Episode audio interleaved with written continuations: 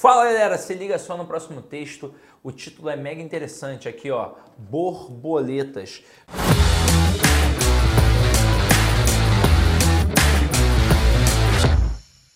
Num primeiro momento, o que a gente pensa? A gente pensa na borboletinha voando, bonitinha, que já foi uma lagarta feia, assustadora e agora é uma borboleta. Pensa em processo de transformação, por exemplo. Mas será que o texto fala exatamente sobre isso? A gente só vai descobrir no decorrer do texto. Então ele diz assim, ó: quando depositamos muita confiança ou expectativas em alguém, aliás, em uma pessoa, o risco de se decepcionar é grande. As pessoas não estão neste mundo para satisfazer as nossas expectativas, assim como não estamos aqui para satisfazer as delas. Temos que nos bastar, nos bastar sempre, e quando procuramos estar com alguém, temos que nos conscientizar de que estamos juntos porque gostamos, porque queremos e nos sentimos bem. Nunca por precisar de alguém. Ou seja, a felicidade já tem que ser inerente já tem que estar contigo. Aí ele coloca assim, ó, as pessoas não se precisam, elas se completam, não por serem metade, mas por serem inteiras, dispostas a dividir objetivos comuns, alegrias e vida. Então, neste momento, ele mostra que as pessoas não podem ser como na música do Fábio Júnior, as metades da laranja, que na verdade é a música do Peninha, e o Fábio Júnior ficou conhecido, ficou conhecido como o grande intérprete da música. Mas naquele momento, metades.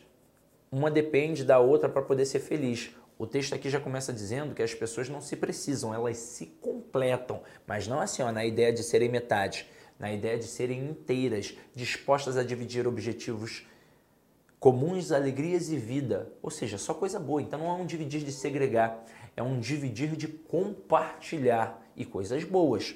Aí ele continua aqui, ó. Com o tempo, você vai percebendo que para ser feliz com a outra pessoa, você precisa, em primeiro lugar, não precisar dela. Percebe também que aquela pessoa que você ama ou acha que ama e não quer nada com você, definitivamente não é o homem ou a mulher de sua vida. Você aprende a gostar de você, a cuidar de você e principalmente a gostar de quem gosta de você. O segredo, e é esse segredo aqui, é o segredo praticamente da felicidade, hein? O segredo é não cuidar das borboletas, e sim cuidar do jardim, para que elas venham até você. Opa! Não é borboleta o animalzinho, são as pessoas. Olha o que ele diz aqui. O segredo é não cuidar das borboletas, que são as pessoas, e sim cuidar do jardim. O que é o jardim? É o interior, é o âmago, é como você está por dentro, para que elas venham até você. Elas quem? As borboletas. Neste momento, o que o cara faz? Ele mostra que a gente não precisa agradar o outro o tempo todo. A gente precisa cuidar do nosso interior, do nosso jardim. Basicamente, porque se eu não estiver bem, eu vou mostrar na aparência que não estou bem. Se eu não estou bem no meu íntimo, eu fico ranzinza, desagradável, não abre um sorriso, a energia fica negativa, consequentemente as pessoas se afastam. Essa é a ideia do texto.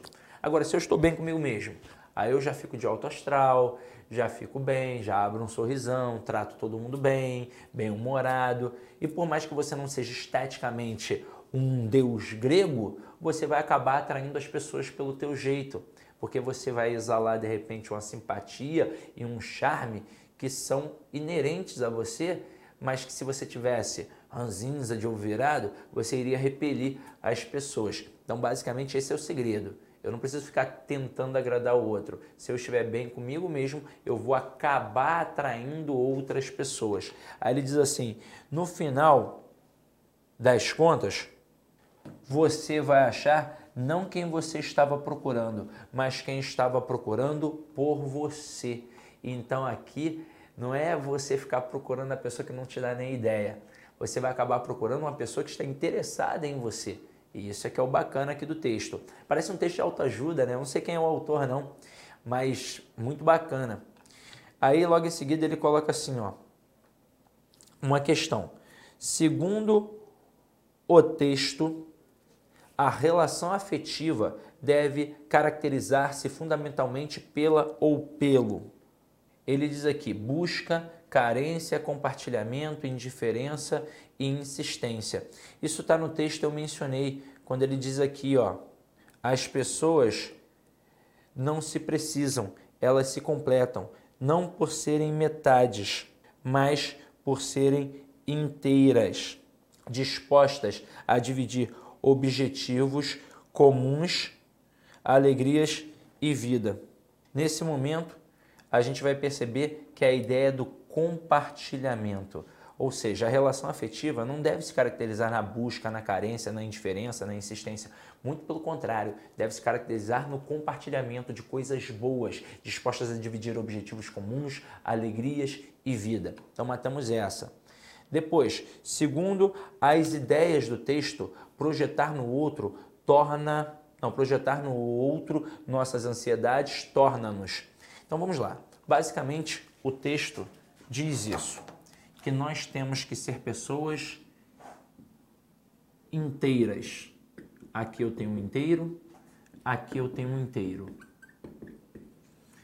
Esse aqui não precisa desse aqui e vice-versa. Então, se são duas pessoas completas, se a felicidade já está na palma da mão delas, significa que elas serão felizes juntas ou sozinhas. Aí tem a tal da expressão a metade das laranjas. Eu não desenho muito bem não, tá, galera? Mas vou tentar fazer isso. As metades. Aqui, ó, são metades. Metade. Então, neste momento aqui, olha o que, vai acontecer. Essas duas pessoas que são metades, elas são felizes como as que são inteiras? Não, elas só são felizes, ó, juntas. Só são felizes juntas. Isso significa que na hora que elas se separarem, vai dar algum caô. Elas vão ficar tristes. Então, a felicidade é perigosa aqui. E da mesma forma, se eu pegasse uma pessoa que é metade e misturasse com uma pessoa que é inteira, das duas, uma, se isso acontecesse, ou a que é inteira vai influenciar positivamente para aquela que é a metade se transformar numa pessoa inteira, ou a que é a metade vai sufocar tanto a pessoa que é inteira que em algum momento vai dar errado. Então, quando eu projeto no outro as minhas ansiedades, eu estou fadado ao fracasso. Isso é um fato. Eu não posso ficar projetando no outro. Ah, eu dependo do outro para poder ser feliz? Não, não dependo. Eu já sou feliz, segundo aquelas ideias do texto. Então, com isso, o gabarito dessa questão vai ser letra B de bola. Vulneráveis a possíveis insucessos. Com isso, gabarito letra B de bola. Próxima questão. Segundo as ideias do texto, a felicidade de duas pessoas marca-se pelo ou pela. Galera, aqui, ó, a felicidade de duas pessoas. O que eu tenho que ter para ser feliz? Primeiro, não precisar do outro. A ideia do texto fala claramente sobre isso. Ó. Ele diz aqui: ó, temos que nos bastar, nos bastar sempre. E quando procuramos estar com alguém, temos que nos conscientizar de que estamos juntos porque gostamos, porque queremos e nos sentimos bem, nunca por precisar de alguém. Então, na verdade, a primeira coisa que a pessoa tem que ter para ser feliz é não precisar do outro. Ó. Ele diz aqui, ó, com o tempo, você vai percebendo que para ser feliz com a outra pessoa, você precisa, em primeiro lugar, não precisar dela. Então, ó, se eu preciso do outro para ser feliz, caramba, fica complicado, eu vou sufocar essa pessoa. Agora, se eu não preciso do outro para ser feliz, aí a tendência de dar certo é muito grande. Então, aqui, com isso, o gabarito da questão 6 vai ser a letra D, B de bola. Desnecessidade existente em ambas. Vamos para um próximo texto. Elas vão puxar os salários para baixo. Empresa, ó, ela, calma, calma, calma, ó, já de cara, elas. Quem é o elas? Eu não sei. Eu só sei que é um elemento feminino plural, mas eu não sei quem é. Isso está no título. E elas vão puxar os salários para baixo. Quais salários? Salários de quem? Salários de todo mundo? Vamos descobrir isso no decorrer do texto. Aí ele começa aqui num subtítulo assim: Empresas vão sair no lucro e as mulheres terão benefícios. Mas os homens jovens precisam se preocupar. Então, neste momento, ele apresenta aqui empresas, mulheres e homens. Três esferas diferentes. Quem a gente já pode eliminar se a minha busca é pelo elas do título? Eu já posso eliminar homens. Então eu fico aí na dúvida entre empresas e mulheres. Ou serão as empresas que vão puxar os salários para baixo, ou serão as mulheres que vão puxar os salários para baixo mas só no decorrer do texto para poder descobrir. Olha como é que ele começa o próximo período aqui. Ele começa com um porquê separado e sem acento. Esse porquê separado e sem acento só pode ser o famoso porquê da pergunta. Então a minha leitura já pode ser na ênfase da pergunta. Então vamos lá, ó. Por que as mulheres não têm as mesmas oportunidades que os homens no mercado de trabalho? Aí ele faz uma pergunta e logo em seguida ele responde: elas têm. Detalhe, bem bacana. Quando a gente trabalha um texto dissertativo, e esse texto é notoriamente dissertativo porque ele vai defender um ponto de vista, a gente pode fazer perguntas. A gente pode fazer perguntas, e se for na tua produção textual, pode fazer pergunta em quase todos os lugares. Só não pode fazer na conclusão porque você não pode dialogar com o avaliador. Só que num texto dissertativo, quando você faz pergunta, você responde e de preferência logo em seguida. E ele faz isso aqui. Ele diz na pergunta: por que as mulheres não têm as mesmas oportunidades que os homens no mercado de trabalho? Elas têm. Ele responde, ó. Só que ele vai dar uma complementação ali, ó. Apenas ganham menos que os homens. Ainda. Essa palavra ainda é de suma importância, porque ela é um advérbio com valor temporal e ele mostra que elas ainda ganham menos que os homens, mas isso é uma sugestão, uma possibilidade de que logo logo elas vão ganhar o mesmo ou talvez até mais. Só que não é uma afirmação. Detalhe, esse ainda não constitui um período, pois para constituir um período, obrigatoriamente tem que ter um verbo. Então ali tudo bem, tem um ponto, mas como é só uma estrutura nominal, eu tenho ali apenas uma frase nominal, mas não período. Frase nominal, beleza porque permite, de acordo com o contexto, entender a estrutura. Agora, período não é não. E aí, para você entender que foi uma sugestão e não uma afirmação de que as mulheres vão ganhar o mesmo ou mais, imagina a seguinte situação. Eu chego à porta do curso Focus. Aí lá está o professor Johnny Zini conversando com a bela morena de olhos azuis. Aí, na hora, eu só dou um bom dia e passo. E aí, quando o Johnny sobe, eu pergunto assim para o Johnny: E aí, Johnny, Pô, quem é aquela morena? Tá, tá, é, um homem vai falar, tá pegando? Aí ele tem algumas respostas para me dar. Primeira, não, que é isso, não tô pegando não, é minha irmã. Aí, ó, eu já consigo entender que ele não pega e consigo perceber que ela está pelo menos disponível. Segunda resposta, e minha esposa, tô há 10 anos com ela. Então, já respondeu que sim. Ó, sim, minha esposa, pego há 10 anos fico há 10 anos, namoro há 10 anos, vocês que vão escolher como é que vocês falam.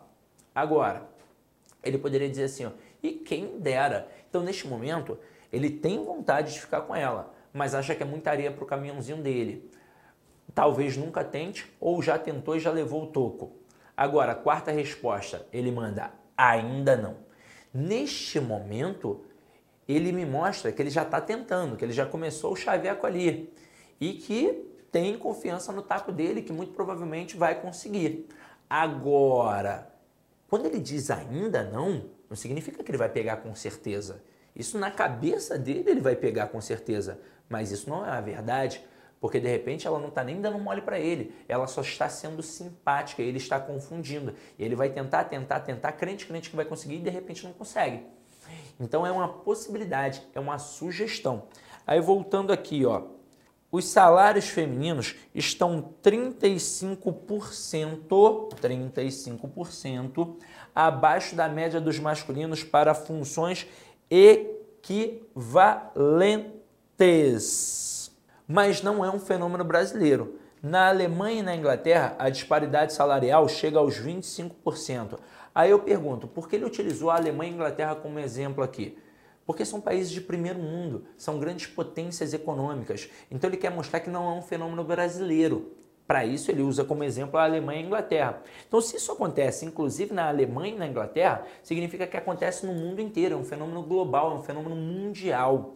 Aí logo em seguida, ele coloca assim: a situação muda quando avaliamos não dados estatísticos, mas a evolução da situação. Em 1970, e aqui ó, ele faz uma marca temporal. E aí entenda isso, entenda a malícia da produção textual. Se fosse um texto narrativo, ele apenas estaria te situando no tempo para mostrar o que aconteceu em 1970. Como é um texto dissertativo, obrigatoriamente ele vai ter que traçar um parâmetro de comparação.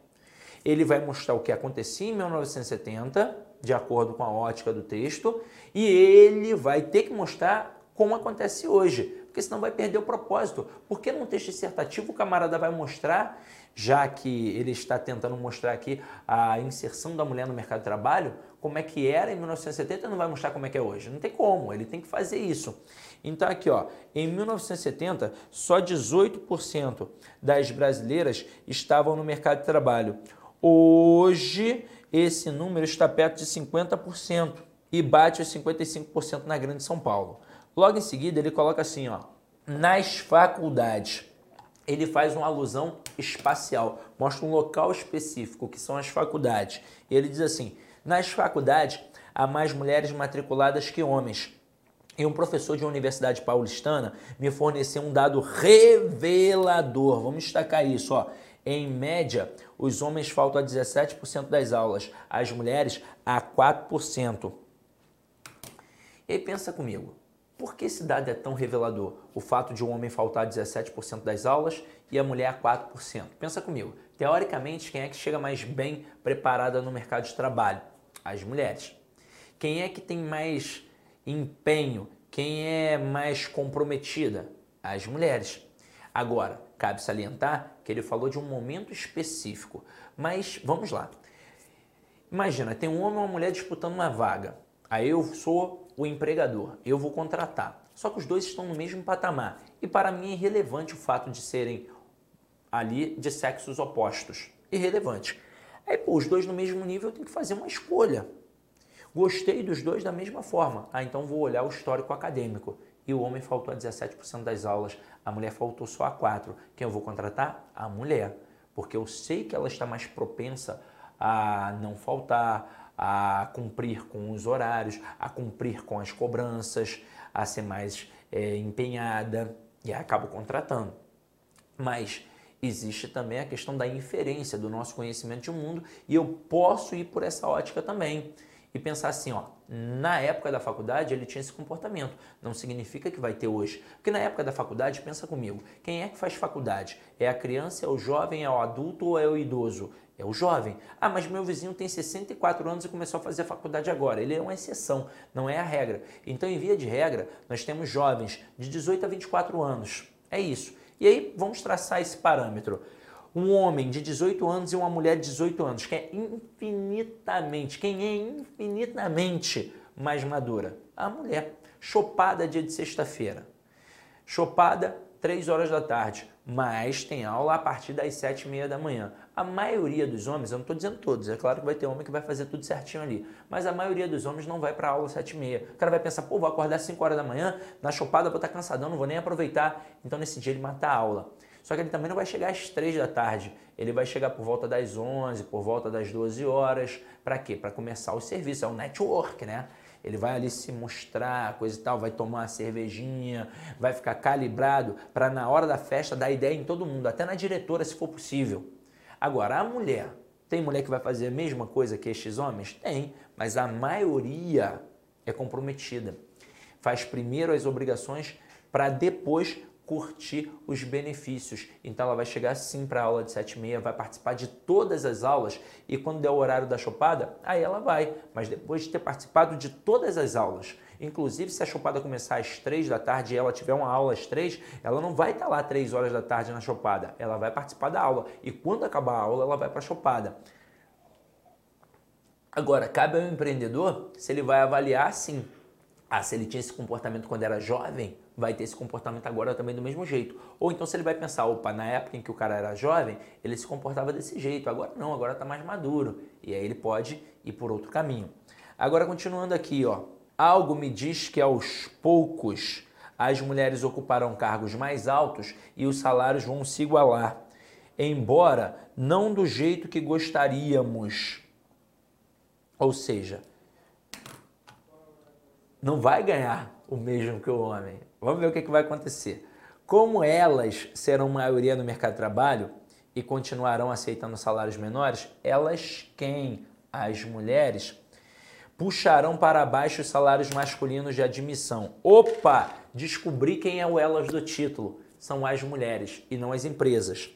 Agora, elas também não vão puxar quaisquer salários, elas vão puxar os salários masculinos de admissão. Então não dá para puxar para baixo o salário do cara que já está lá dentro trabalhando. Isso seria anticonstitucional. A não ser que tenha uma conversa com a categoria, mas a priori não dá. Então eles vão baixar o quê?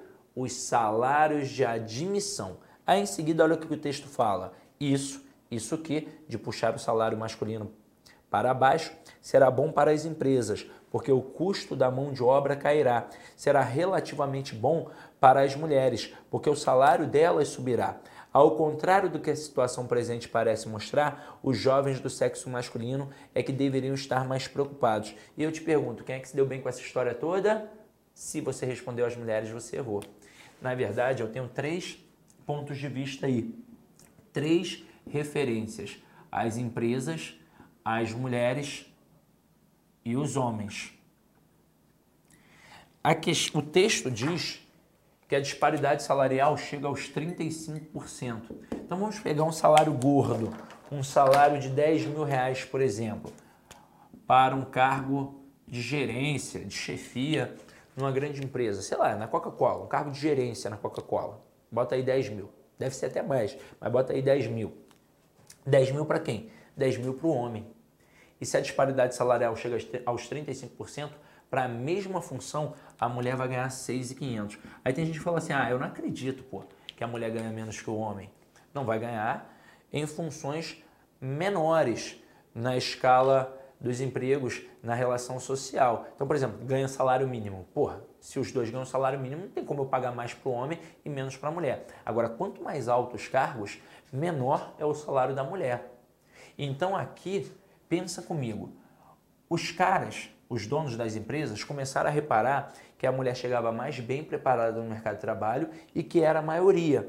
Então eles pensaram: pô, eu vou continuar pagando 10 mil para esse homem que chega menos preparado e pagando 6.500 para a mulher? Não, vamos fazer o seguinte: vamos dar uma modificada. Vamos colocar aqui 7 mil. Então diminuiu o salário masculino de admissão.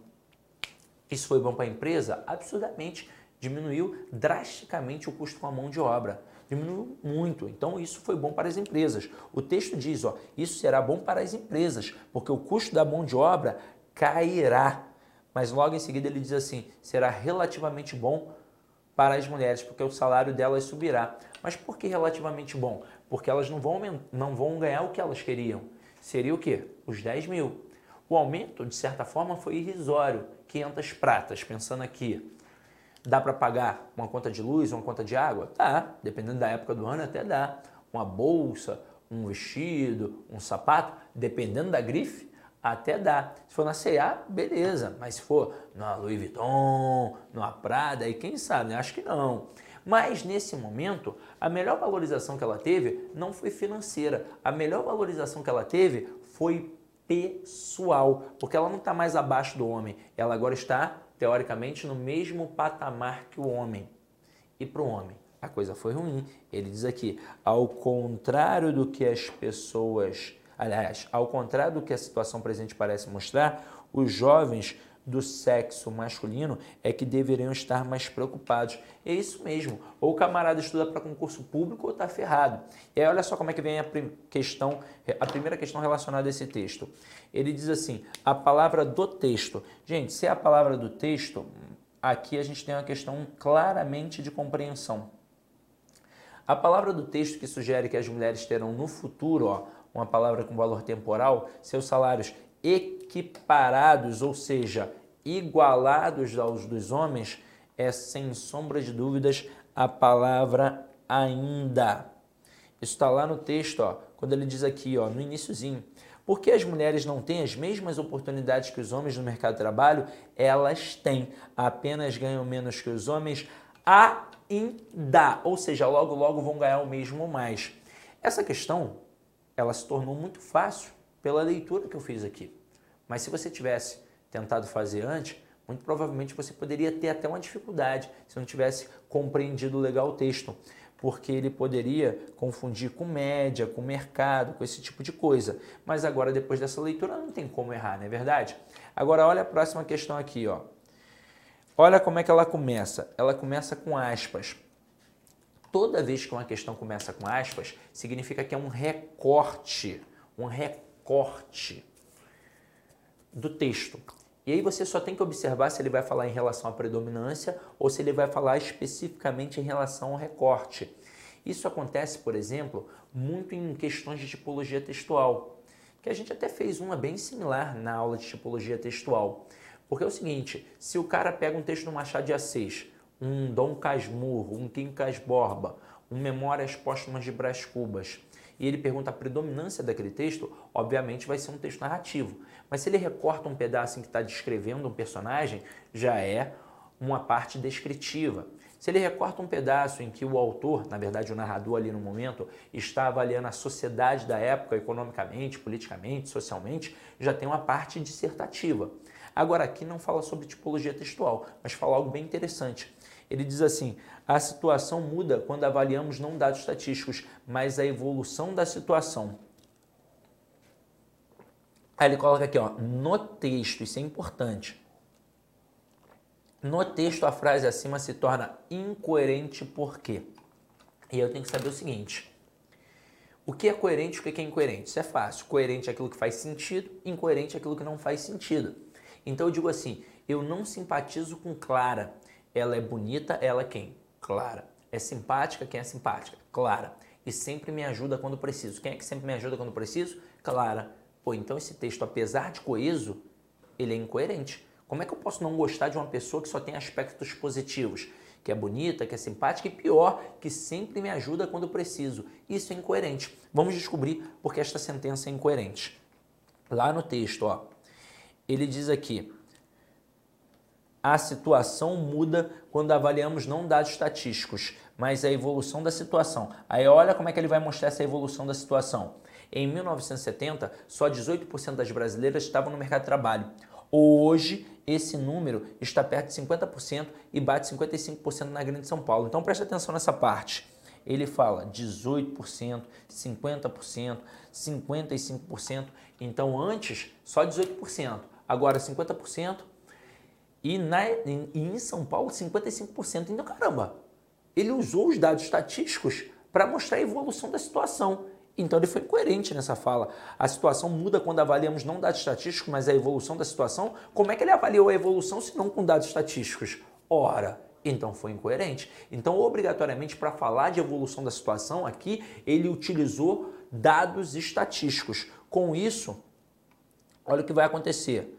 Na letra A, o autor acaba por não analisar a evolução da situação, ele avalia. E detalhe, a questão não está perguntando sobre isso, a questão quer saber por que a frase é incoerente. Letra B, a análise da evolução da situação também implica analisar dados estatísticos. Opa, essa sim, ó. Em seguida, ele diz: a análise da evolução da situação revela uma situação extremamente desfavorável para as mulheres. Não, muito pelo contrário. É favorável, mas também não, quer, não tem nada a ver com o fato de ser incoerente. Letra D. Em São Paulo há mais mulheres do que homens na universidade. Sim, isso é uma verdade. Assim como na letra E, os dados mostram que as mulheres são alunas mais assíduas. Na letra D e na letra E tem verdades que estão no texto. Mas a questão não perguntou algo que fosse verdade em relação ao texto. A questão perguntou porque a frase ali especificamente é incoerente. E o nosso gabarito já foi dado, gabarito letra B de bola. Então agora a gente para, daqui a pouco a gente pega um próximo texto, tá? Beijão!